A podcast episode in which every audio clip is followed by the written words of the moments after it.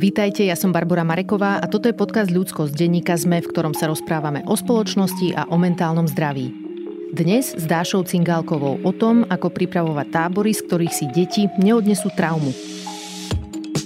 Ide leto a ak máte deti, zrejme rozmýšľate, ako im vytvoriť zmysluplný program. A tábory môžu byť pre deti veľmi prospešné. Môžu sa ponoriť do programu, ktorý ich rozvíja, kultivovať pritom svoje priateľstvá, ktoré potom neraz pretrvajú aj celý život. A to všetko v prírode, kde dnes väčšina z nás tráví znepokojivo málo času. Na tábore sa však môžu diať aj veci, ktoré deti poškodia, či už je to šikana, psychické násilie alebo aj sexuálne zneužívanie. Tábor je špecifický v tom, že kamarátska atmosféra a hlboké spoločné zážitky môžu stierať hranice medzi deťmi a ľuďmi, ktorí za ne nesú zodpovednosť. A dospelý so zlými úmyslami tu môže svoju kognitívnu a psychologickú prevahu ľahko zneužiť. Dáša Cingálková pôsobí vo vedení slovenského skautingu ako odborníčka na safeguarding, teda na vytváranie bezpečného prostredia a ochrany detí. Ona a aj ja sme ako deti chodili na skauting a máme odtiaľ pekné spomienky, takže v posledných rokoch s radosťou sledujem, ako vážne berie slovenský skauting všetky nové vedecké poznatky o mentálnom zdraví a ako ich zakomponoval do svojej práce s deťmi. S Dášou sa rozprávame aj o tom, prečo je dôležité, aby boli rodičia a inštitúcie pracujúce s deťmi obozretní, keď dávajú na sociálne siete fotky a informácie o deťoch. A prečo je cenné deti naučiť, aký je rozdiel medzi tajomstvom, prekvapením a súkromím. Kým začneme, chcem vám ešte povedať, čo si k minulotýžňovej epizóde s Kamilou Magálovou. V niektorých aplikáciách z nej vypadol úvod, v ktorom sa vám zvyknem takto prihovárať.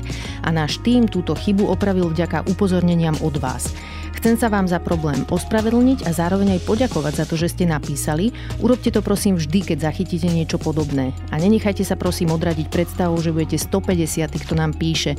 Je pre nás určite lepšie dostať viacero mailov, ako nedostať žiadny a nemať možnosť opraviť, čo treba. Takže ako vždy, moja adresa je ludskostzavináčsme.sk, no a toto je Dáša Cingálková. Daši, vítaj v podcaste Ľudskosť. Ahoj. Tvojou misiou v rámci slovenského skautingu je vytváranie bezpečného prostredia a ochrany detí. Povedz nám najprv, že čo to znamená, že prečím všetkým má inštitúcia, ktorá tvorí program pre deti a mládež, tieto deti chrániť? Tak kedysi sme vytvárali bezpečné prostredie len to fyzické a bolo pre nás dôležité, aby deti neboli zranené pri búrke alebo pri nejakých živloch. Uh-huh. A samozrejme sme sa našťastie posunuli a vytvárame aj mentálne bezpečie a teda záleží nám na mentálnom psychickom stave tých detí. A snažíme sa ich chrániť pred všetkými formy násilia, ktoré sú fyzické, psychické, sexuálne, šikana a nerovné vzťahy, všetko, čo by mohli zažiť v scoutingu alebo na tábore a čo by nemalo pozitívny vplyv na ich osobnostný raz a rozvoj. A čo motivovalo slovenský scouting k tomu, aby sa tým začal nejako tak systematicky zaoberať? Bol to nejaký konkrétny incident okolo, ja neviem, zneužívania, alebo sa nejako zmenila legislatíva, alebo nejaká generačná výmena nastala v scoutingu? No, ja keď som robila rejiteľku tej organizácie, tak prišiel mne incident nahlásený a ten incident sme vyriešili, aj ten, to bolo vyšetrované, aj ten človek bol odsudený, uh-huh. ale s tým, že tam nebol žiaden systém na nahlasovanie incidentov, napríklad sexuálneho zneužívania alebo násilia, a tak si myslím, že keby sme to robili teraz, tak by sme dokázali tej rodine dať väčšiu podporu, trvalo by to oveľa kratšie a netraumatizovalo by to nás všetkých, tú rodinu ešte zvlášť. A tých, tie deti v tom okolí toho o, páchateľa a mohli sme o, robiť efektívnejšie.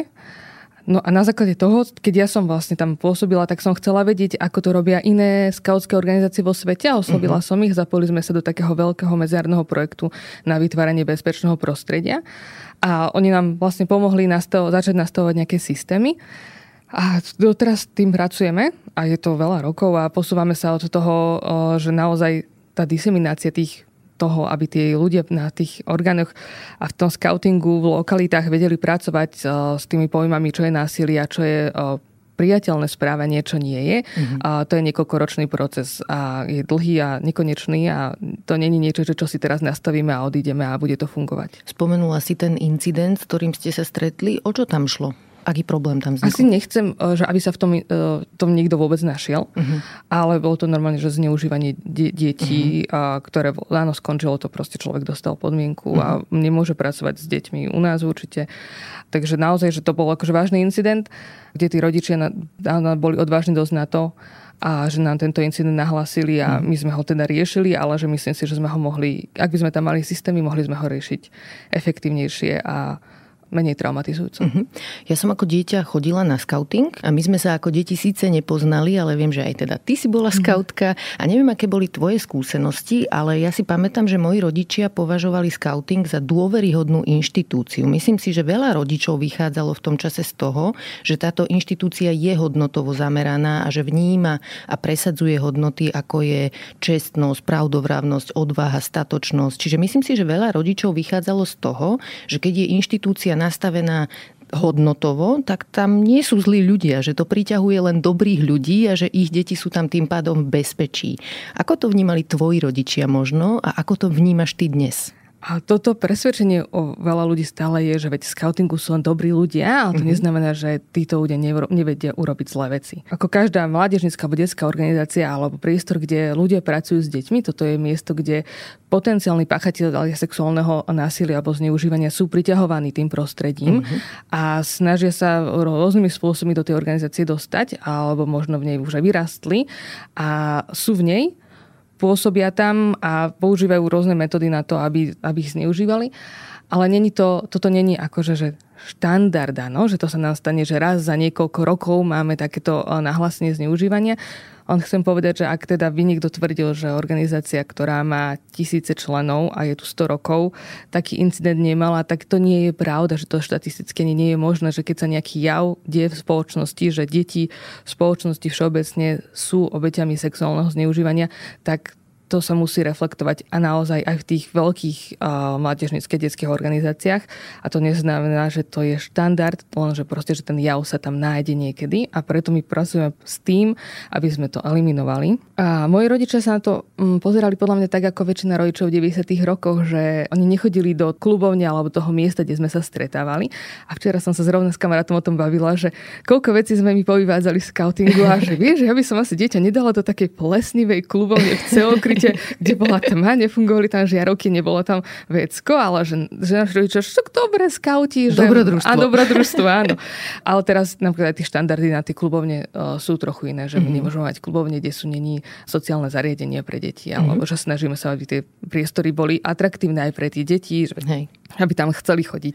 Ešte keď sa vrátim k tomu zneužívaniu, hej, že dnes už aj vieme oveľa viac o tom, že ako je sexuálne zneužívanie rozšírené v spoločnosti, aj vďaka rôznym výskumom, ktoré pribudli za posledné desiatky rokov. Napríklad aj sme sa o tejto téme rozprávali so Slavkou Karkoškovou pred pol rokom. Do popisu epizódy dám link na túto epizódu, môžete si vypočuť aj tu, tých, ktorí to zaujíma. Ale plus aj ozývajú sa postupne rôzni preživší, preživšie sexuálneho zneužívania vďaka ním vieme o tejto téme oveľa viac. Čiže vieme, že to tu bolo prítomné, že to stále je prítomné a potrebujeme sa tým zaoberať. Ešte sa ťa aj takto spýtam, že je podľa teba želané, aby rodičia nejakej inštitúcii, kde majú deti, na 100% verili? Je to nie, dobrý cieľ? Určite nie. Podľa mňa tí rodičia nemajú na 100% veriť ani hociaké inštitúcie, ani škole a ani svojim susedom vlastne, lebo veľa ľudí si myslí, že potenciál páchatelia sexuálneho násilia že to je niekto, kto sa skrýva v kríkoch uh-huh. a idem večer okolo a napadne ma. Ale 75% detí, ktoré zažijú sexuálne násilie, toho páchateľa pozná uh-huh. a väčšinou má nejaký vzťah s tým páchateľom, akože mu dôveruje a sú to obyčajní ľudia, ktorí sú okolo nás. To môže byť opatrovateľka, môže to byť sused, môže to byť učiteľ, môže to byť skautský vedúci. Že naozaj, že to je o tom, že tá moja bublina, komu verím a ktorú sú dospelí ľudia, ktorí moje dieťa trávi čas a ktorým verím, je malá. Hej.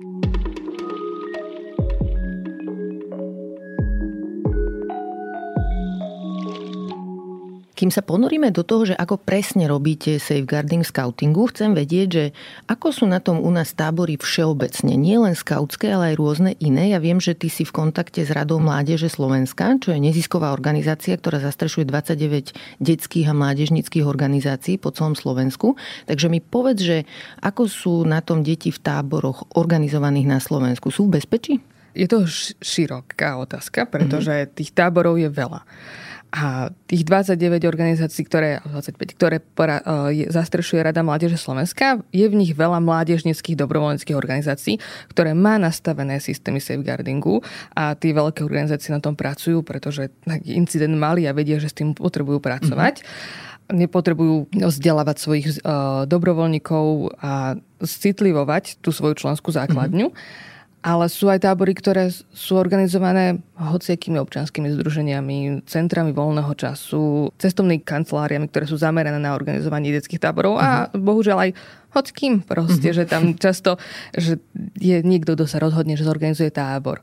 A nie je to veľmi legálne, ale ľudia to robia. Uh-huh. A tam naozaj by som sa ako rodič veľa pýtala. Čo, na čo by si si dávala pozor pri táboroch? Že čo by boli pre teba také rizikové možno tábory, kde by si mala veľa otázok alebo si urobila hlbší research? Pozerala by som si veľa sociálne siete tej mm-hmm. organizácie, a aké tam má fotky, že ako, aké interakcie sú tie deti s tým vedúcimi. To mi niekedy odhaluje, že veľa, keď vidím, že tam proste leží nejaký vedúci, dospelý, na ňom leží 8-ročné dievčatko a spí, mm-hmm. že to není pre mňa OK miesto, kde by som chcela dať svoje dieťa. Ale pýtala by som sa, všeobecne, že je tréningy majú ich vedúci. Uh-huh. Že to, a to nemusíme, že tí ľudia nemusia byť pedagogicky vzdelaní. Áno, že však veľa, veľa mladých ľudí, ktorí sú dobrovoľníci, ktorí v tých organizáciách pôsobia, alebo sú to mladí ľudia, ktorí idú na brigádu robiť mladých vedúcich, ale a neviem si úplne predstaviť, lebo sú také organizácie, ktoré majú na web stránke napísané, že, že Peť prídi k nám v pondelok a budeš robiť vedúceho na tábore, že, že hneď ťa naučíme za pochodu, že bez školenia, bez všetkého. Mm-hmm. A ja, že tam by som jej nedala svoje dieťa. Mm-hmm. No, že tak mm-hmm. to tento človek možno ani nemá kurz prvej pomoci. Nie to ešte, že by vedel o nejakých etických zásadách, ktoré v tej organizácii alebo v tej firme existujú, ktorá organizuje tie tábory. Takže ja by som sa pýtala, že akým tréningom prechádzajú a akým tréningom sa venujú. Ako riešia napríklad šikanu na táboroch. Uh-huh. Ako by riešili to, keď moje dieťa tretí deň by večer plakalo alebo ako by riešili akože formy násilia. Uh-huh. A, a kurzy prvej pomoci sa začneme pýtať, lebo to tiež veľmi uh-huh. Slovenský scouting je pomerne veľká organizácia, združuje viac ako 7500 detí ročne.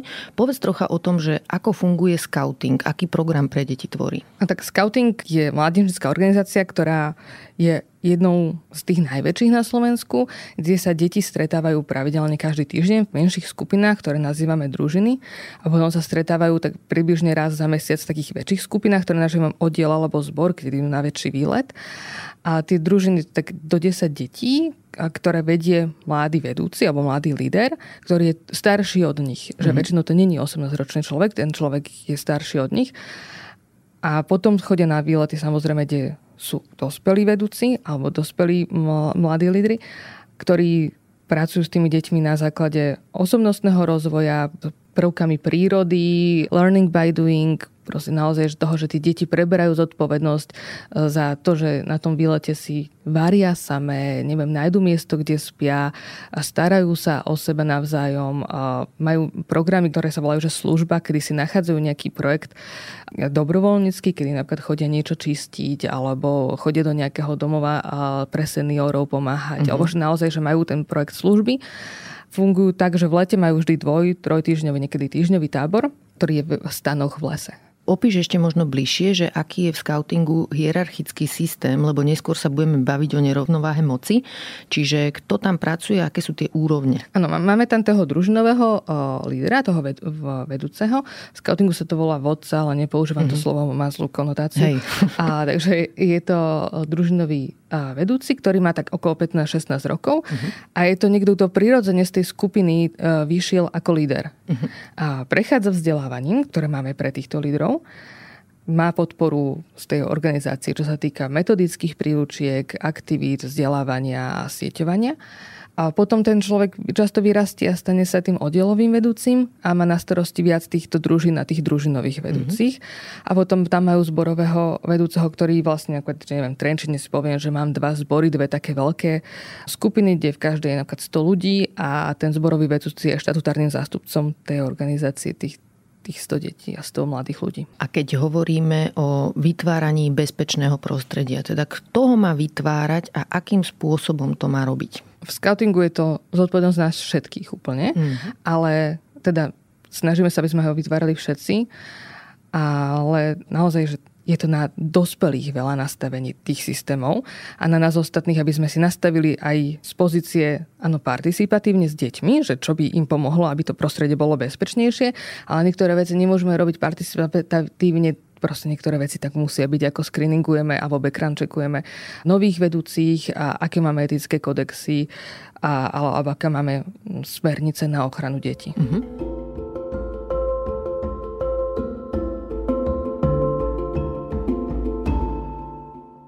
Opíš nám, že čo všetko je súčasťou safeguardingu. Čo sú možno aj také, že nové veci, ktoré v scoutingu postupne zavádzate do praxe? Môžeme začať napríklad prevenciou, ak je to ten systém, aký používate vy v rámci vysvetľovania tej témy. Safeguarding ako taký celý chápem ako prevenciu. Ano? Mm-hmm. To vytváranie bezpečného prostredia má byť preventívne s tým, že my máme etický kodex, ktorým sa majú tí dospelí radiť je to niečo, čo teraz bude také, že budeme chcieť, aby ho každý podpísal a vedeli sme, že si ho úplne že prečítal a súzni s ním. Uh-huh.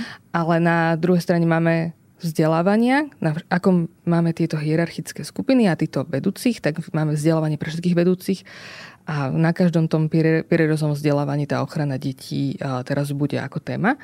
A máme teraz publikáciu, ktorá pomáha organizátorom táborov vytvárať bezpečné prostredie. Máme časopisy, kde sa snažíme písať články, ktoré pomáhajú vytvárať bezpečné prostredie a citlivovať tú členskú základňu. Uh-huh. A máme smernice na ochranu detí.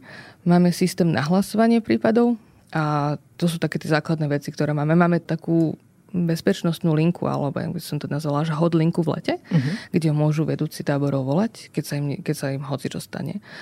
Takže sa snažíme robiť najväčšiu podporu pre tie lokálne zložky. Uh-huh.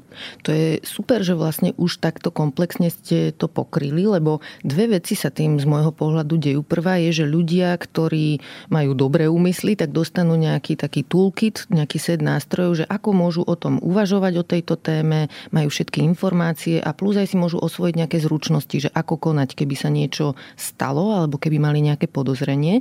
Ale druhá vec je aj, že tí ľudia, ktorí majú zlé úmysly, cítia, keď sa o tom hovorí v tej organizácii, že toto nie je miesto, kde budú ľudia strkať hlavu do piesku, kde budú ľudia ticho a kde sa bude tolerovať neetické správanie. E, skôr som sa ťa pýtala na hierarchiu scoutingu, takže povedz nám možno, že prečo je dôležité vnímať a pomenúvať mocenskú nerovnováhu medzi deťmi a medzi ľuďmi, ktorí majú za deti zodpovednosť a majú nejakú formálnu rolu. Prečo je to dôležité? No, s tým, že scouting je veľa postavený na dôvere, môže pritom dochádzať k vytváraniu nerovných vzťahov a taktiež je veľmi ľahké túto dôveru zneužívať mm-hmm. pre toho dospelého človeka napríklad si vytvárať vzťah s 13-ročnou skautkou.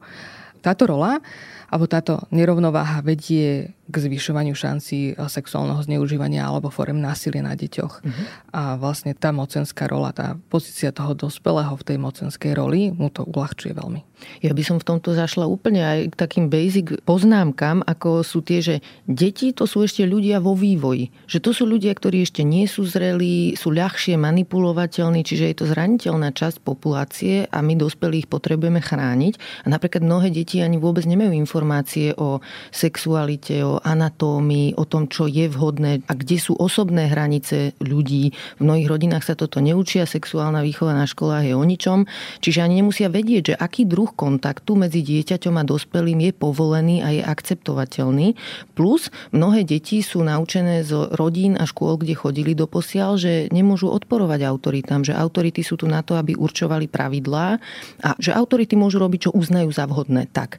A potom ešte aj je tam ten efekt, že dieťa sa môže ľahko naviazať na nejakú osobu, ktorá má moc. Že z tej role, ktorú dospelý človek alebo starší človek má, častokrát vyplýva niečo, čo môže byť pre deti atraktívne, hej, že zrazu vnímajú toho človeka ako zaujímavého a proste venujú mu viac pozornosti. Môžu sa dokonca zalúbiť. Myslím si, že aj toto je pomerne bežné. Áno, to je pomerne bežné. A mm-hmm. presne my hovoríme, že to, že sa dieťa, alebo že niekto bude tvrdiť, že áno, ale mne to dieťa písalo prvé na sociálnych sieťach, tak my povieme, že áno, ale ty si dospelý človek, ktorý proste je zodpovedný a nie je to dieťa. Čo má vtedy robiť ten človek, keď mu dieťa napíše zalúbenú sms alebo niečo začne písať dospelému alebo zodpovednému človeku v rámci scoutingu?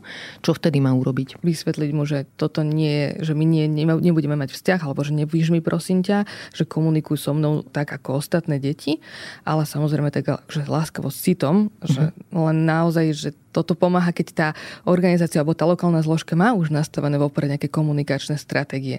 Že ak ja mám napríklad na sociálnej sieti skupinu detí, do ktorej majú, alebo 13-ročných de- ľudí, alebo mm-hmm. e-mailovú komunikáciu, kde komunikujem s tými deťmi, ale aj s tými rodičmi, kde tí rodičia majú prístup a poviem si, že áno, toto je spôsob, akým spolu komunikujeme, tak to dieťa je vlastne OK mu povedať, že vieš čo, my takto nekomunikujeme. Áno, že nepíš že jeden jednému nekomunikujeme Áno, a napíš tej skupine. Napíš tej skupine, ak niečo potrebuje. K týmto technológiám sa ešte vrátim, ale predtým, ako to urobíme, chcem, aby si nám vysvetlila e, troška viac, ako funguje manipulačná taktika, ktorú využívajú predátori. Volá sa, že grooming.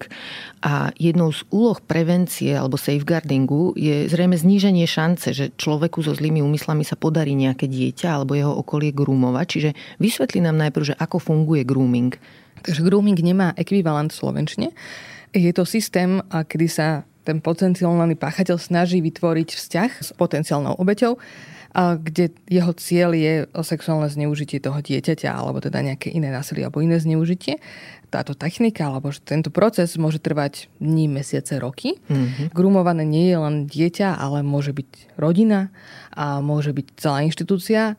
Je to spôsob, ktorý často nevidíme, naozaj, že ten človek si snaží vytvárať dôveru s tým dieťaťom, dá, dosta, dáva mu darčeky, komunikuje s ním, preukazuje mu nejakú špeciálnu pozornosť a snaží sa vytvoriť že vzťah taký, že to dieťa mu dôveruje, ale aj tá mhm. rodina mu dôveruje, alebo tá inštitúcia dôveruje tomu človeku. A môže to naozaj trvať, že mesiace. Znižuje to šancu toho, že to dieťa niekedy porozpráva o tom, že mu tento človek ublížil, lebo vie, že mu nikto neuverí.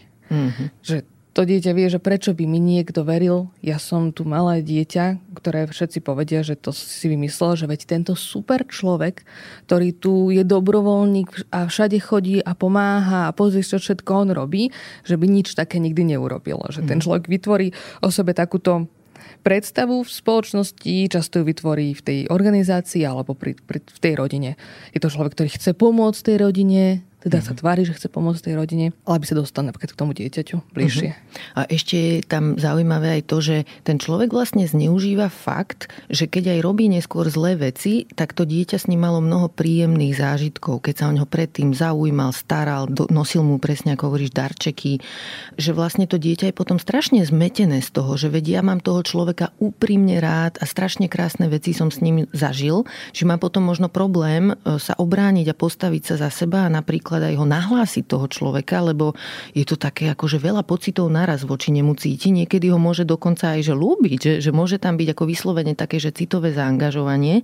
A ešte jedna vec e, mi napadla, že aj ako veľmi dôležité je v tom procese grumovania to, že aké má ten predátor alebo ten násilník informácie o tom dieťati, hej, že tie dokáže veľmi dobre zneužiť potom, to keď Povedz Áno, o tom je to viac. proste ten grooming. Napríklad my ako rodičia niekedy veľmi pomáhame týmto mm-hmm. groomerom, Hej. tým, čo zdieľame o tých vlastných mm-hmm. deťoch. Už len taký fenomén akože sharenting, mm-hmm. toho, že zdieľam príliš veľa informácií na sociálnych sieťach o svojom dieťati.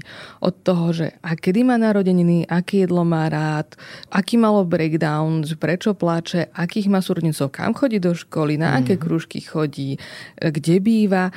Naozaj, že sú deti, ktorých napríklad v slovenských influenceroch že keď ich sledujem, že tak viem tak veľa vecí, mm-hmm. že je to veľmi, veľmi zlé pre to dieťa. Mm-hmm. Je to nebezpečné pre jeho akože integritu a budovanie identity v budúcnosti, že mu beriem proste jeho súkromie, jeho možnosť rozvíjať sa alebo vytvárať si tú identitu inú v budúcnosti. Ale samozrejme dávam strašne veľa materiálu pre potenciálnych páchateľov alebo ľudí, ktorí by chceli zneužiť moje dieťa s tým, že jasne viem mu povedať, že jaj, veď ty máš čokoládový koláč a včera som mal narodeniny, že poď, kúpil som ti. Mm-hmm. Že ten človek vie využívať veľmi veľa vecí, ktoré sa dozvie napríklad zo sociálnych sietí. Mm-hmm. Aj tie slabé miesta, ktoré Aj, si slabé spomínala. Miesta, Hej. Ako viem ako rodič, že som grúmovaná niekým? Grooming je ťažké vidieť v tom mm-hmm. čase, keď sa deje. A často ho vidíme až spätne keď sa proste naozaj, že ten grooming skončí tým, že sa stane niečo vážne alebo nejaké mhm. sexuálne zneužitie a pozrieme sa naspäť na to, čo sa dialo a až vtedy vidíme, že veď aha, že tento človek už roky alebo mesiace sa snažil priblížiť môjmu dieťaťu alebo sa snažil nás tu manipulovať v organizácii a vytvárať si okolo seba taký ten pocit, že veď on je ten super cool, dobrý. Mm-hmm. A to naozaj, že nie je často možné vidieť v tom, keď sa mi to deje. A ešte jeden z tých spôsobov groomingu je, že ten páchateľ zistuje, že či to dieťa dokáže udržať tajomstvo. Mm-hmm. A je to taký spôsob, kedy lingvisticky proste je to v Slovenčine málo inak používané tajomstvo aj prekvapenie. A keď my naučíme deti, že my tajomstvá, ktoré nám spôsobujú zlý pocit, nedržíme uh-huh. a v našej rodine, ale máme napríklad prekvapenie, že robíme pre starú mamu oslavu a teraz je to týždeň nepovieme, a to prekvapenie je rozdiel medzi tajomstvom a prekvapením, že prekvapenie bude, je pozitívne a bude prezradené a tajomstvo je niečo, čo som nechcel vedieť. Mm-hmm. Ano, že ja som sa na to nepýtal. Niekto mi povedal tajomstvo, zaťažil ma tým, že mi vytvoril zlý pocit ako dieťaťu a povedal mi, toto nehovor rodičom. Mm-hmm Predstavím si napríklad modelovú situáciu, že moje dieťa by chodilo na hudobnú napríklad a nemôže jesť sladkosti alebo nemôže jesť mlieko alebo, a ten učiteľ to napríklad vie a tomu dieťaťu proste začne dávať sladkosti, povie, že nehovor to rodičom.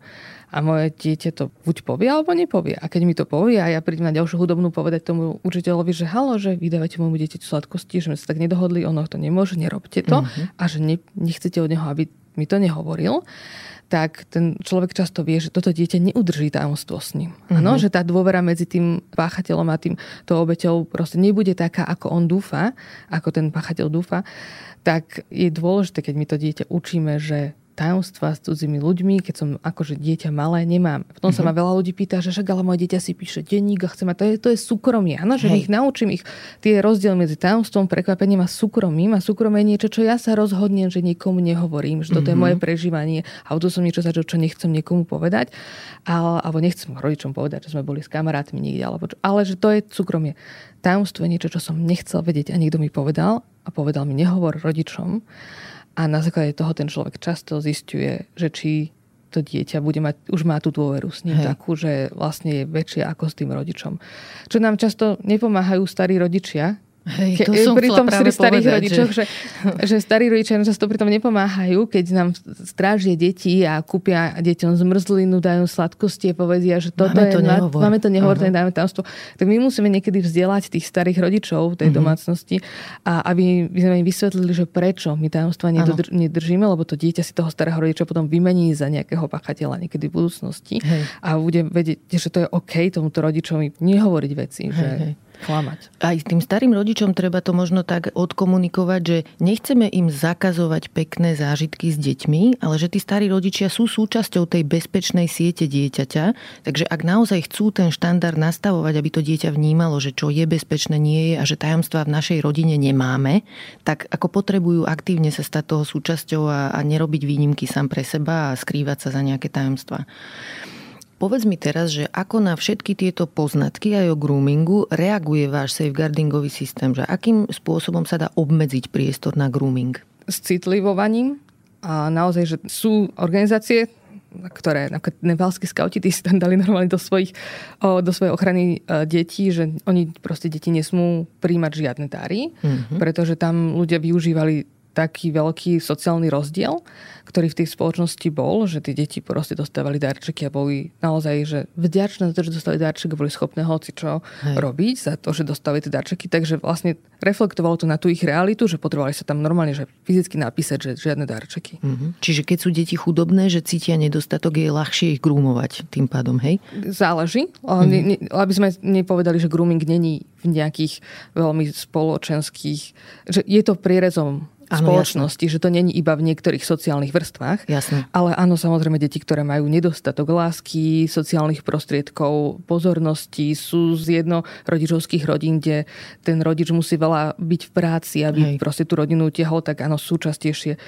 cieľom. Čo teda ešte môžete urobiť v scoutingu? Že čo je v rámci safeguardingu dôležité, aby sa obmedzil ten priestor na grooming? My sa snažíme nastavovať nejaké, nejaké veľmi praktické veci. Chceme, aby dospelí nezostávali sami s deťmi. Mm-hmm. A to je asi niečo, čo chceme, aby mali deti priestor bezpečný, pri, na tých táboroch, aby proste nemali zmiešané sociálne zariadenia alebo nemali zmiešané spacie skupiny. Chceme, aby vedeli, čo znamená pravidlo plaviek, alebo teda pravidlo spodného prádla a že majú právo na to, že toto sú ich intimné časti, ktoré sa aj nachádzajú pod plavkami uh-huh. a nemusia ich nikomu ukazovať a nesmie sa ich nikto dotýkať na tom tábore iný ako oni, že to sú proste malé deti, ktoré sa môžu ísť kľudne umyť v plavkách a majú právo na to súkromie a nesmieme zasahovať do nejakých ich súkromných priestorov, do ich integrity a školíme ľudí, aby vedeli, že keď niekto prekračuje hraň, telesné hranice toho dieťaťa, že nie je to v poriadku.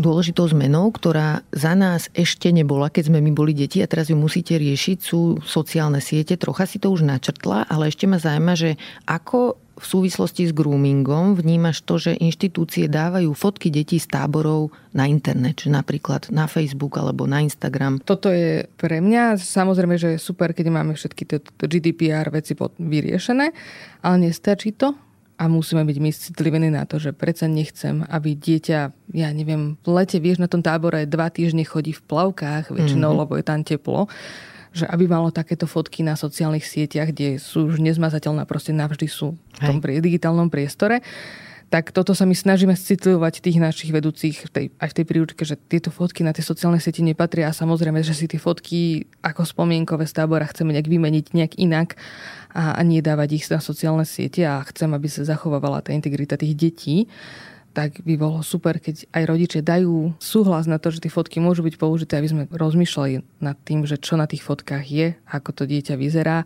alebo že či naozaj je v plavkách je to mám vidieť tvár. Proste, že toto není OK dávať na z hocikých táborov na sociálne siete. Toto je taký nový fenomén, že aj škôlky dokonca veľmi často robia e, zdieľanie takéto, že dávajú fotky detí na sociálne siete. A všimla som si, že väčšina rodičov sa z toho vyslovene že teší, že vlastne vidia svoje deti na Facebooku, ale možno je tam dobre povedať, že aj čo sa týka táborov, ale aj všetkých inštitúcií, ktoré robia s deťmi, že vlastne tí rodičia z toho zdieľania verejného nemajú nič navyše, hej, že tie fotky by im mohla inštitúcia poslať napríklad aj mailom alebo v rámci nejakej uzavretej WhatsAppovej skupiny alebo rôzne spôsoby existujú a že typicky je toto verejné zdieľanie fotiek skôr reklama na inštitúciu, ktorá organizuje takéto aktivity. Čiže aj toto je dobre si tam uvedomiť, že vlastne my rodičia môžeme mať fotky bez toho, aby ich videl celý internet a mohli si ich napríklad nejakí predátori prezerať a riešiť grooming. Akože toto je to, čo by som asi najviac chcela povedať, že my rodičia sa musíme pýtať mm-hmm. a byť tí najväčší advokáti tých našich detí. Áno, že hovoriť, že áno, že je to OK, že používate fotky rúk alebo od chrbta môjho dieťaťa, ale nechcem, aby ho bolo vidieť na tých sociálnych sieťach. Pošlite mi tie fotky cez iný kanál. Uh-huh. A naozaj, že kým sa my nebudeme pýtať a nepostavíme sa za to bezpečie a ochranu tých našich detí, tak Proste nebudeme tlačiť nikoho v tej spoločnosti, aby to robil, uh-huh. a i keď je to veľmi ťažké. Povedz nám, že čo robíte v scoutingu, keď už sa čosi deje, keď má niekto podozrenie, keď sa deje niečo zvláštne, čo vtedy? Záleží na tom, že o čo sa jedná. Hej? Že keď je niečo, čo vidíme, že je naozaj, že by malo povahu trestného činu, tak je to niečo, čo je treba nahlásiť orgánom činným trestnom konaní a uh-huh. proste majú to vyšetriť. Ale my máme etický kódex, kedy by sme chceli eliminovať správanie, ktoré ešte nie je trestný čin, ale je už nevhodné správanie pri deťoch. A máme takú vlastne že disciplinárna komisia, kedy nám príde podnet, že napríklad niekto sa nevhodne správal k dieťaťu alebo niekto požíval alkohol na akcii, kde bolo veľa detí a rodičia sa na to samozrejme stiažovali a dajú nám podnet, tak máme disciplinárnu komisiu, ktorá sa s tým človekom stretne a prebehne to disciplinárne jednanie a ten človek dostane buď zákaz pracovať v našej organizácii, alebo dostane u nás zákaz pracovať s deťmi a na nejakú dobu, alebo normálne ho úplne že vylúčime. Mm-hmm. Ale ak sa jedná o trestný čin, tak to vylúčenie není dostatočné a mm-hmm. toto vlastne sa my snažíme citlivovať tie naše nižšie lokálne zložky, lebo niekedy sa im to stane, ja neviem, v nejakom meste. A oni si sami toho človeka, že neviem, člo, sami zdá, že ten človek sa nespráva adekvátne k deťom alebo tam došlo aj na sexuálnom zneužívaniu, oni toho človeka vylúčia, ale toto není dostatočné, že ten človek ide do inej mládežníckej organizácie, kde si dokonca zoberie tie referencie z toho, že vedia, som tu robil u scoutov roky, že, pozri, že použije scouting pou, sivičku. použije scouting sivičku, uh-huh. vieš, a príde do inej mládežníckej organizácie alebo sa presťahuje. A keď tam nemajú žiaden background check v tej inej mládežnickej organizácii, tak ten človek ešte tam dojde s tým, že aký som bol super cool. Uh-huh. A pre nás to je nedostatočné. My potrebujeme, aby sa to riešilo normálne, legálne, proste, aby ten človek, aby to bolo vyšetrené. A je pre nás dôležité aj robiť background checky tých ľudí. A je ťažké robiť background check ľudí, ktorí vyrastli v tej organizácii. A to je naozaj, že lebo každý povedie, že sprav background check je, že ale tí ľudia tu vyrástli a väčšina tých pachateľov není trestaných, mm-hmm. áno ešte, alebo není odsudených. Ale sú, keď k nám ide niekto z inej organizácie, tak je úplne, že fér sa spýtať, že dobre, si z inej mládežnickej organizácie, my si tam zavoláme a spýtame sa na referencie na teba, že je to úplne že fér, takisto ako keď je to niekto do inej práce a spýtame sa referencie mm-hmm. v mhm. tých prácach predtým, tak tento človek má ísť robiť s mladými ľuďmi a s deťmi, tak je pre nás dôležité, aby sme zistili, že neviem, ako pôsobil v inej organizácii, prečo už tam nepôsobí. Uh-huh. A takisto pozeráme výpisy z registra trestov, teda nahliadame do výpisy z registra trestov pri vzdelaní našich vedúcich, ktorí dostávajú jednoročné až 1,5 ročné vzdelávanie vedúcich, ktorí môžu potom pracovať s deťmi. Je to niekoľko víkendov, plus v lete je to týždeň a je to rôzne. A oni musia spraviť projekt, musia pracovať s deťmi, mať nejakú prax a doniesť nám print na skúšky ten výpis registra, s ktorým si my pozeráme. A nie je to niečo, čo nám teraz zachytoval veľa ľudí, lebo sú to mladí ľudia ešte. Ale teda dúfame, že toto budeme môcť nejakým spôsobom robiť v budúcnosti pre aj starších členov našej organizácie, pretože by nám to zachytilo napríklad ľudí, ktorí boli trestne stíhaní za domáce násilie na vlastných deťoch mm-hmm. a títo ľudia nemajú prečo pracovať s deťmi, ktoré sú v tej organizácii. Hej. Takže keď sa mi to dozvieme, že u nás nemá, pracu, nemá prečo byť dobrovoľník, ktorý je trestne stíhaný, ale že nebol tam systém toho, že by nám tento človek musel nahlásovať, teda mal by, ale keď nám to nenahlási, vieš, čo sa stane. Hej. Tak teraz by sme radi, aby nám tieto výpisy z registra testov v nejakých periodických, aby sme sa do nich mohli nahliadať. Ale je to legislatívne náročné a boli by sme radi, keby to fungovalo ako v Škandinávii, kedy mládežnické organizácie v Škandinávii si proste, sú spojené proste s ich legálnym systémom ministerstva vnútra, kde si proste vypíšu, že týchto, neviem, tisíc mladých vedúcich alebo týchto tisíc dospelých dobrovoľníkov ide pracovať u nás s deťmi a že tam im to ministerstvo pozrie tých tisíc ľudí mm-hmm. a napíše im, že títo traja nedostávajú certifikát na to, že môžu pracovať s deťmi. Mm-hmm. A vlastne to by bolo super. Veľa by nám to ušetrilo a veľa by to vytvorilo akože aj podmienky pre iné mládežnické organizácie, ako príjmať nových dobrovoľníkov, lebo je to ťažké, keď sú niektoré fenomény, s ktorými v tom scoutingu nevieme s nimi pracovať, pretože pracujeme s tými mladými lídrami v regióne, keďže sú veľmi šikovní, oni odídu z toho regiónu. No, že tam proste to, ako my investujeme čas do toho mladého človeka, on je líder, vedie tú, vedie tú skupinu v tom regióne, vedie ten oddiel zbor a potom ide študovať na vysokú školu a nevráti sa do toho regiónu a my potrebujeme v tom regióne, aby tí ľudia, ktorí tam sú, ktorí tam zostali a sú dospelí a sú starší, pracovali s tými deťmi a potrebujeme si ich nejak čeknúť tiež. No. A ako máte v scoutingu teraz vyriešené to, že deťom robia program nedospelí dobrovoľníci? Teraz si hovorila skôr v rozhovore taký vek, že sú tam niekedy 15-roční radcovia, ale ja si pamätám, keď som bola dieťa, že sme mali 12-ročnú radkyňu, ja som mohla mať 8, maximálne 10 rokov v tom čase uh-huh. a z dnešného pohľadu pohľadu, keď si na to spomeniem, vtedy som to brala ako fakt, že tak toto je a teraz kúkam, že pre Boha, že 12-ročnému dieťaťu by som nezverila, že nič, Nie, žiadnu teraz, zodpovednosť. Ale je tam väčšinou prítomnosť dospelej osoby v tej klubovni. Mm-hmm. Že je tam zabezpečená prítomnosť, často prítomnosť dospelej do osoby. Keď ten človek má 13-14 rokov, má byť ten mladý líder, ktorý pracuje s tými menšími deťmi. Mm-hmm. Dobre, a ešte keď sa vrátim k tomu, že čo robiť, keď vidíme čudné správanie a poviem aj príklad, že všimne si nejaký radca alebo nejaký líder v skupine, že iný alebo nejaký aj dospelý zrazu trávi dosť veľa času s jedným dieťaťom nejako tak bokom, hej? Alebo že nejak si všimne v mobile, keď četuje to dieťa, že tam je nejaký čet otvorený s iným dospelým. Čo vtedy robiť? Lebo je to také, že čudná situácia, asi to už aj je porušenie etického kódexu, neviem, ale ten človek môže vnútorne cítiť takú bariéru, že to je môj kamarát, ako máme tu dobré vzťahy medzi sebou a nechcem, aby mal zlý pocit, že ho z niečoho podozrievam. Čiže čo je v tej situácii? Situácii vhodné urobiť? Tá bariéra tam bude vždy, lebo tí ľudia, ktorí budú zneužívať deti v scoutingu, budú vždy, bude vždy niekto, koho ostatní poznajú a mhm. veria mu. A musíme si vždy hovoriť, že sme tu pre tie deti. A primárne pre nás najdôležitejšie veriť tým deťom a že bohužiaľ, že toto je taký fenomén, ktorému sa naozaj, že my nevieme raz za niekoľko rokov, proste sa tá situácia stane, budeme mm. môcť čo robiť, že niekto príde a bude veľmi sofistikovaný. A ubližiť nejakému dieťaťu, ale že je to, ako sa k tomu postavíme a že či mu veríme tomu dieťaťu a že či mu poskytneme podporu, mm-hmm. tak mhm. to je to, na, na čo sa máme fokusovať. A samozrejme a môže zavolať na, do našej kancelárie na ústredie a spýtať sa, že čo mám robiť.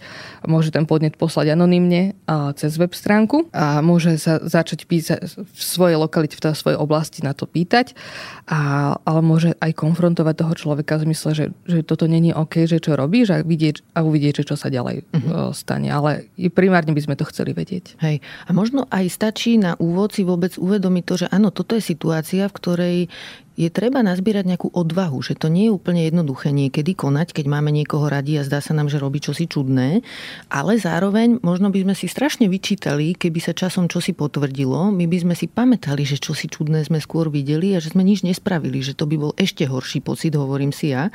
A je aj tam cenné teda z tých výskumov si pripomenúť, že veľa ľudí hovorí, keď sa odhalí nejaké sexuálne zneužívanie, že tam tie čudné veci v minulosti videli. Čiže toto je normálne, že máme čudný pocit pocit a že proste je vhodné sa ozvať, aj keď je to nepríjemné. Mimochodom však veď, keď odvaha je jedna z hodnú od scoutingu, tak túto hodnotu treba aplikovať aj v práci a vybrať si ju niekedy pred e, osobným komfortom, že je to to, za čo scouting vlastne aj bojuje vo svojich hodnotách. Víš, niekedy si, si ľudia povedia, že to, ako im odchádzajú z toho regiónu tí ľudia, že veď tento vedúci, že akože áno, cítim niečo divné, akože inštinktívne si hovorím, že není to OK, ale veď nemá to tu kto iný robiť.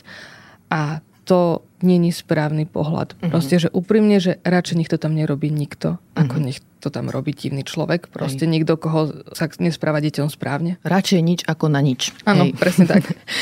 Môže nás počúvať človek, ktorý pracuje s deťmi a povie si, že ale ja mám dobré úmysly, nikdy by som nezneužíval dieťa, čiže ja s ním môžem zostať sám, alebo ja mu môžem odpisovať individuálne na SMS-ky, lebo môjim cieľom nie je zaútočiť. V čom vidíš problém tohto postoja? Že naučím dieťa, že je to OK. Uh-huh. Že naučiť dieťa, že keď stretne niekoho iného, kto mu to bude robiť, ale bude mať tie zlé úmysly, že si povie, že je to OK. Že keď naučíme deti, že my takto nekomunikujeme v organizácii, my trávime čas individuálne sami, proste, že nie je to o tom, že áno, v klubovni sa stretnem raz za týždeň so všetkými desiatimi uh, deťmi, ale vyberiem si jedno, s ktorým sa cez týždeň stretávam samostatne tak toto je divné, áno, že a toto máme mu povedať tým deťom, že a to hlavne tým dospelým, lebo to je asi ten najväčší message, že to není zodpovednosť detí. Že ochraňovať seba, není ich zodpovednosť, je zodpovednosť nás, dospelých, vytvárať to bezpečné prostredie a chrániť ich pred sexuálnym zneužívaním. Oni nie sú zodpovedné za svoje bezpečie. Hej. A my všetci dospelí, teda vy, ktorí robíte s deťmi, vy ste súčasťou ich bezpečnej siete, ich bezpečného prostredia, čiže keď nastavujete nejaké štandardy, ktoré tie deti potom vnímajú, tak si aj skôr všimnú, že nejaký iný dospelý sa správa divne, keď tie štandardy poruší alebo prekročí ich osobné hranice.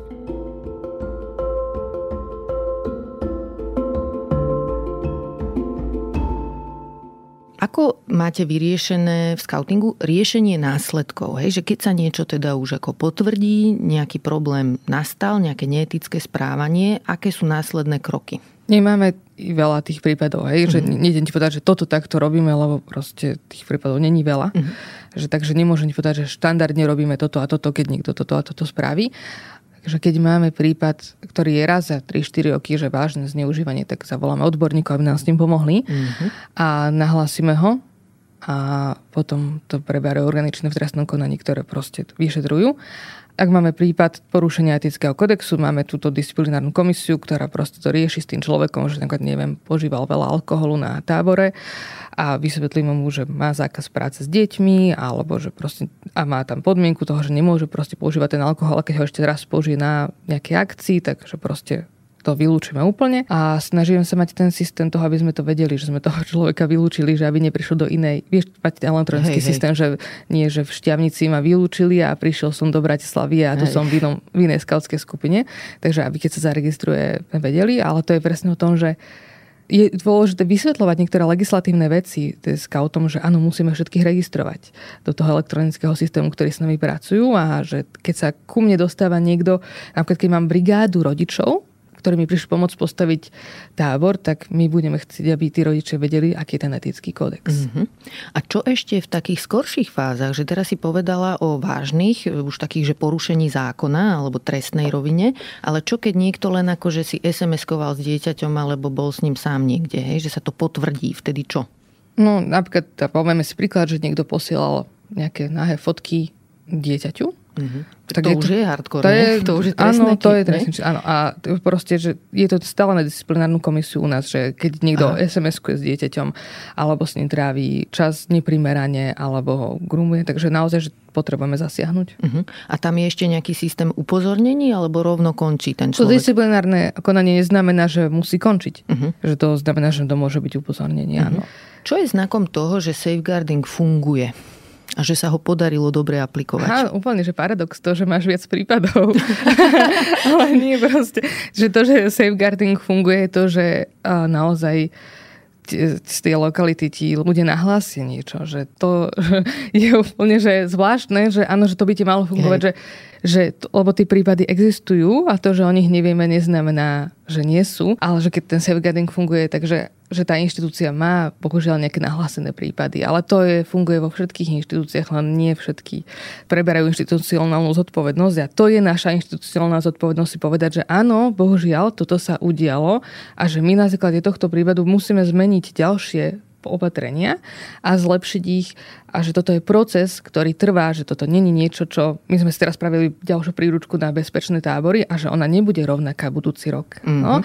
Že my si teraz spravíme webinár o tej príručke, ľudia ju budú používať v lete a spravíme si webinár na konci alebo spravíme si nejakú zbieranie spätnej väzby na konci a prerobíme ju na ďalší rok, aby reflektovala na nejaké veci, ktoré sme tam nedali, alebo že to je proces, to není niečo, čo máme stále také isté. Keď si povedala, že znak toho, že safeguarding funguje, je to, že zrazu nejaké prípady pribúdajú, tak tam je aj cenné vidieť rozdiely medzi krajinami v Európskej únii. Napríklad, že niekedy v krajinách severských, kde je viac prípadov nahlásených sexuálneho alebo domáceho násilia, tak to vyzerá, že ako je na tom Slovensko vlastne dobre. Ale v skutočnosti u nás tá téma ešte nie je rozpoznaná, že častokrát obete alebo preživší ani nevedia pomenovať, že niečo takéto sa stalo a tie krajiny, kde je osveta už výraznejšia, kde o tom ľudia vedia, tak to vyzerá, že tých prípadov je viac, v skutočnosti sa len nahlasujú a riešia. No, alebo napríklad máš inštitúciu, že proste predstavím si, že moje dieťa chodí do školy a ide napríklad na nejaký výlet alebo školu v prírode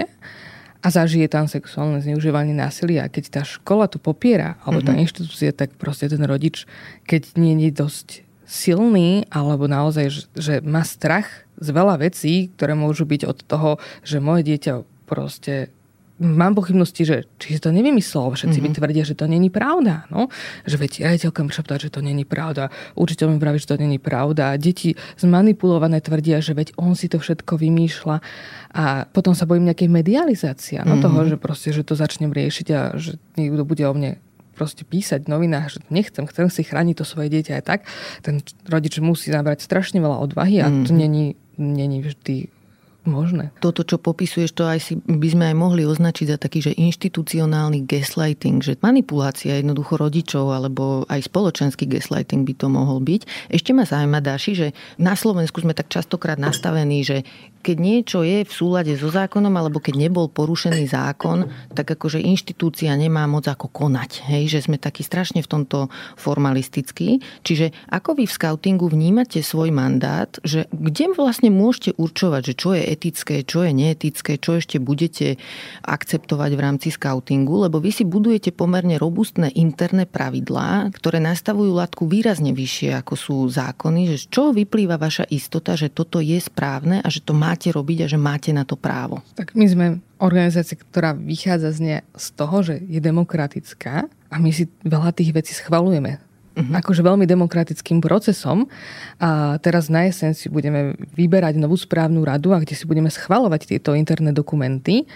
Ten demokratický proces je správne tak, že tam tie deti majú z mladých lídrov a mladých vedúcich a tých dospelých zástupcov z každej skupiny alebo z každej tej lokality a oni o tých veciach hlasujú. Takže proste nie je to, že ja som si niečo vymyslela, mm-hmm.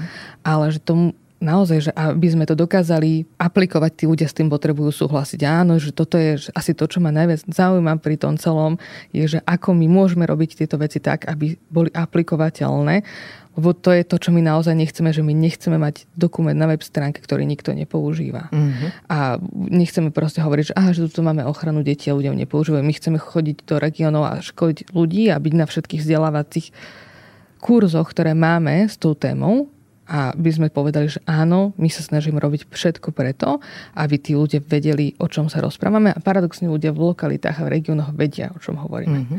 Že tam naozaj, že my nemusíme im vysvetľovať, že teraz tu potrebujeme robiť nejaké školenie na to, ako, ako robiť lepšiu ochranu detí. Oni presne vedia, čo myslíme. Mne sa zdá, že toto, čo robíte, je vlastne pekný príklad toho, čomu sa hovorí, že inštitucionálna odvaha. Ak si dobre pamätám, tak s tým pojmom prišla taká americká psychologička profesorka Jennifer Freud a poukazuje to na to, že inštitúcia nemusí mať hlavu v piesku a nemusí sa vyhovárať na zákony, ale môže proaktívne konať a rozhodnúť sa, že bude chrániť deti alebo celkovo ľudí, ktorí sú v nejakej zraniteľnej pozícii. Nemusia to byť len mládežnické organizácie. A chcem aj povedať, že mne sa zdá, že opakom tohto postoja je u nás napríklad taký pán, čo sa volá Štefan Harabin, ktorý zvykol na výčitky v oblasti morálky častokrát zareagovať novinárom, takže bolo to v súlade so zákonom. Ale treba si uvedomiť, že zákony to je ten úplne minimálny štandard, ktorý v spoločnosti máme, ten najnižší a my ako ľudia môžeme a máme vytvárať ďalšie pravidlá sami pre seba, ktoré pomáhajú dosahovať nejaký verejný záujem alebo chrániť ľudí v zraniteľnej pozícii. Čiže nepotrebujeme sa tu ofajčiť takými názormi, že čo zákon nezakazuje, to sa môže robiť. Nie, my máme zodpovednosť za ľudí, s ktorými pracujeme alebo s ktorými sme v kontakte, najmä ak sú zraniteľní.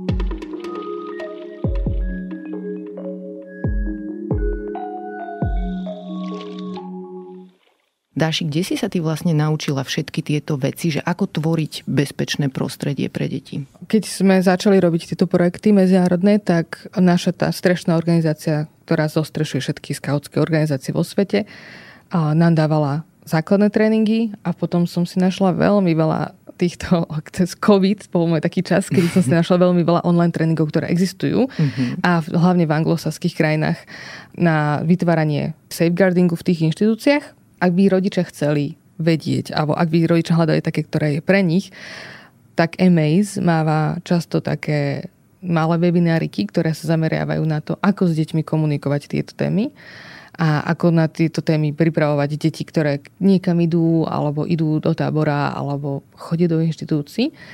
Je to organizácia, ktorá je spoločno, spolu s Torn Foundation uh-huh. na propagovať bezpečie detí. A to je také, také, že rodičom veľmi prístupné. Ale na Slovensku napríklad Centrum Slniečko má e-learning, uh-huh. ktorý si môžu ľudia slovenčne spraviť a určite by som ho určite odporúčala. Vypýtam si od teba linky aj na tieto ano. kurzy a organizácie. Môžeme ich dať do popisu epizódy, keby ďalších ľudí to zaujímalo. A teraz mi ešte povedz, že ty si mama dvoch detí a tvoje a moje deti sú v približne podobnom veku, čiže ešte sú malé, na tábory nechodia, ale zaujíma ma, že ako sa zatiaľ cítiš ty ako mama v téme bezpečnosti našich detí, lebo safeguarding by mal byť zavedený v nejakej forme všade, kde sa robí s deťmi. Ale realita je taká, že táto téma je u nás na mnohých miestach úplne že v zárodku. Čiže ako uvažuješ o tom ty a možno aj s tvojim manželom, že akým inštitúciám zveriť deti a čo sa tých inštitúcií pýtať a čo čekovať? Sú ešte malé tie deti, uh-huh. ale to vlastne to je jeden z dôvodov, prečo my sme... Ja som ich chcela niečo prečítať uh-huh.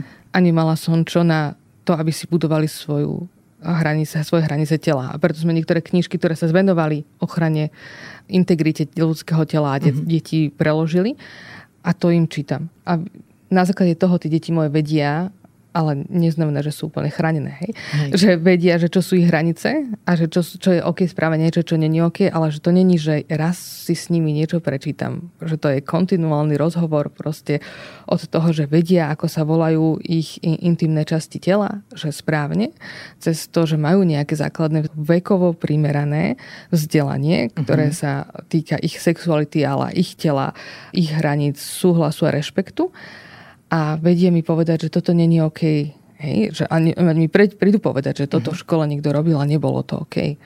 A v škole som sa stala takým aktívnym rodičom. Mne to prišlo, že keď viem, čo sa v tej škole deje, ale s tým, že môžem pomáhať tej škole, uh-huh. alebo sa pýtať, že ako niektoré veci fungujú, ale nie s tým, že ich idem kontrolovať, alebo idem sa spýtať, čo potrebujú, tak tá škola je naozaj že veľmi proaktívna a komunikuje a nemám tam proste nejaké pochybnosti, že by som sa niečo nedozvedela, alebo že by tam tie deti boli v zlom prostredí. Dávam to staršie dieťa na krúžok, do, teda na krúžok, kde je paradoxne jedna z malá organizácií, ktorá robí krúžky a má ochranu detí mm-hmm. a má napríklad sklené steny uh, tried a vidím tam toho učiteľa, vidím tam učiteľku, každý, vždy keď tam prídem, tak sa s ním stretnem, odchádzam, stretnem sa s ním. Máme online feedback, každý 3 mesiace po skončení toho kurzu, kde vlastne vidím online toho učiteľa, ktorý mi dá feedback na to, ako sa moje dieťa, ako sa mu darilo.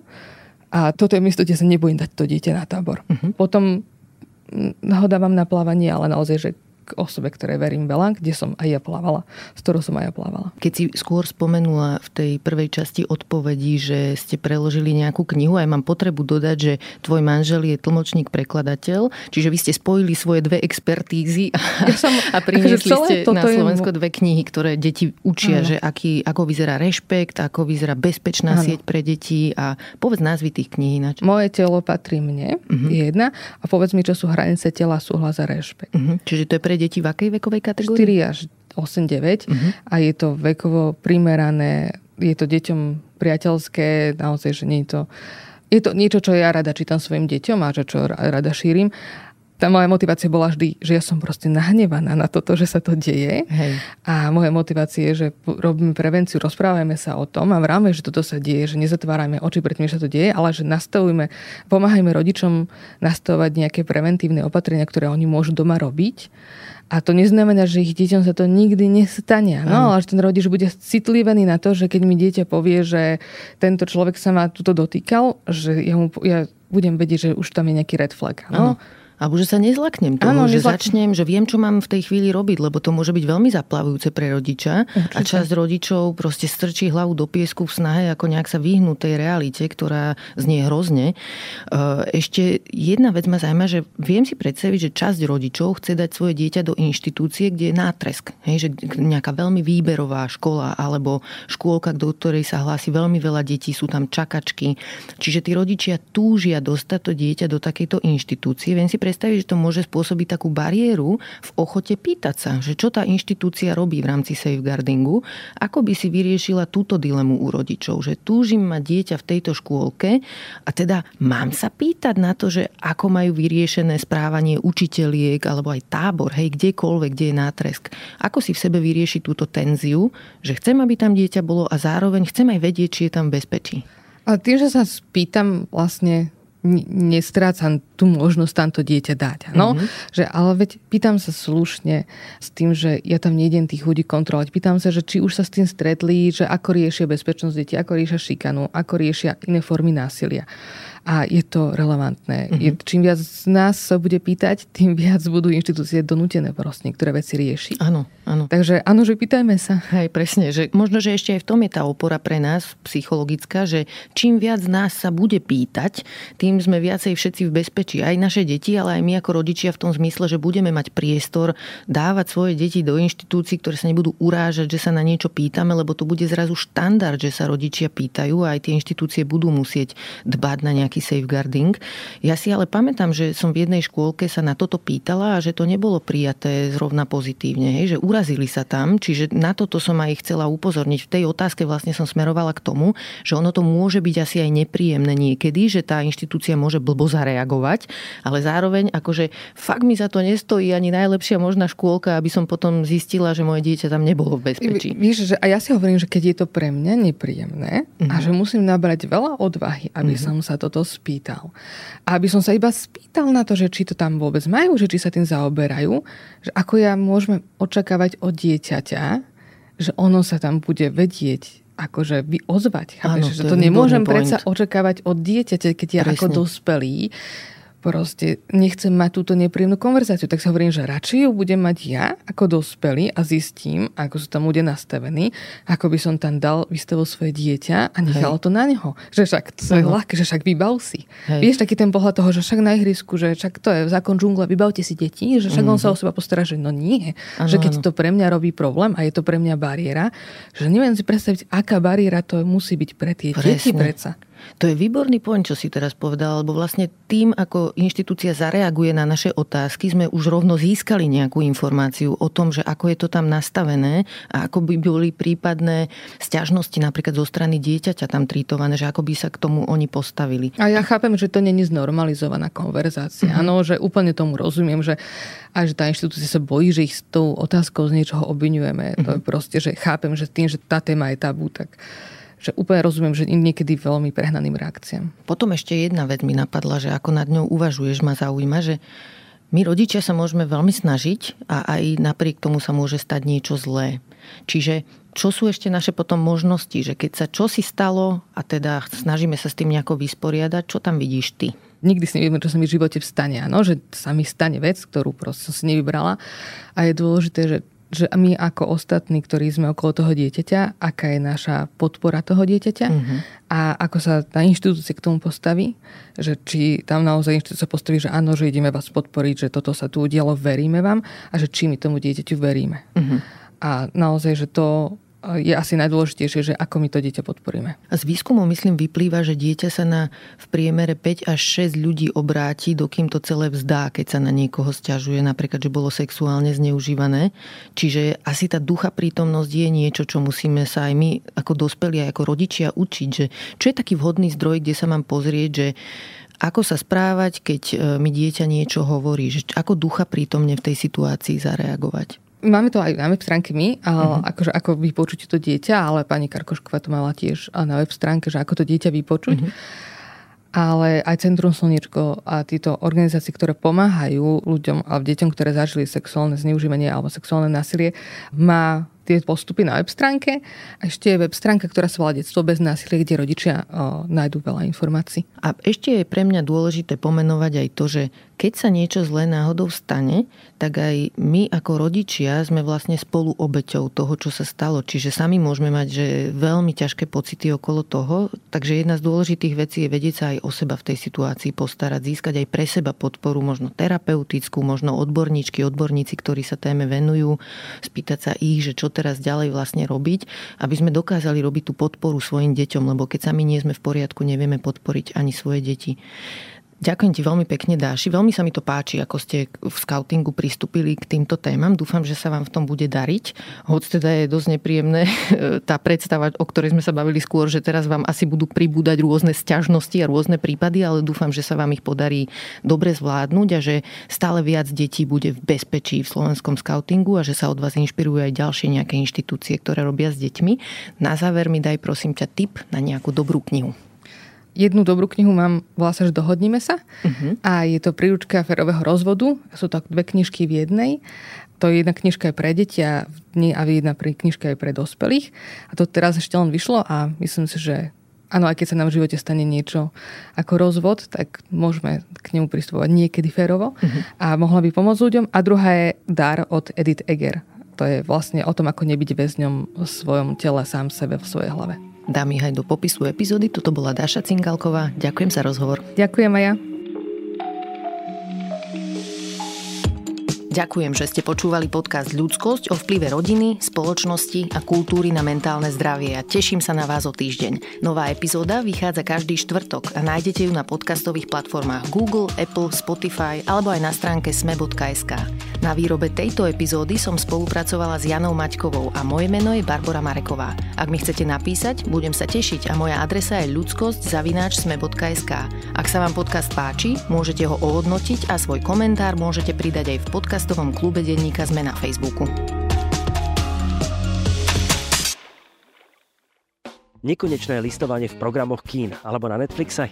Poznáte to. Dve hodiny vyberáte niečo, na čo sa potom ďalšie dve hodiny hneváte. A stále sa neviete rozhodnúť, ktorý film či seriál naozaj stojí za to? Štartujeme nový podcast denníka Sme Vertigo, ktorého hlavnou témou budú kina, filmy a streamovacie služby. Moje meno je Peter Konečný. A ja sa volám Juraj Malíček a rovnako ako Peter filmy milujem a spolu veríme, že vás vtiahneme do sveta kinematografie. Každú sobotu vo všetkých podcastových platformách a samozrejme aj na webe denníka Sme. A prečo sa podcast volá Vertigo? No, pretože milujeme takú tú fascinujúcu závrať, ktorú filmy niekedy dokážu priniesť. A samozrejme obdivujeme aj Alfreda Hitchcocka, ktorý je pre nás osobnením toho, čo všetko filmový svet ponúka. Mimochodom, kedy si bol naposledy v kine? Asi pred hodinou. Taká klasika. Filmový podcast Vertigo vám pristane v apkách každú sobotu. Tešíme sa na vás.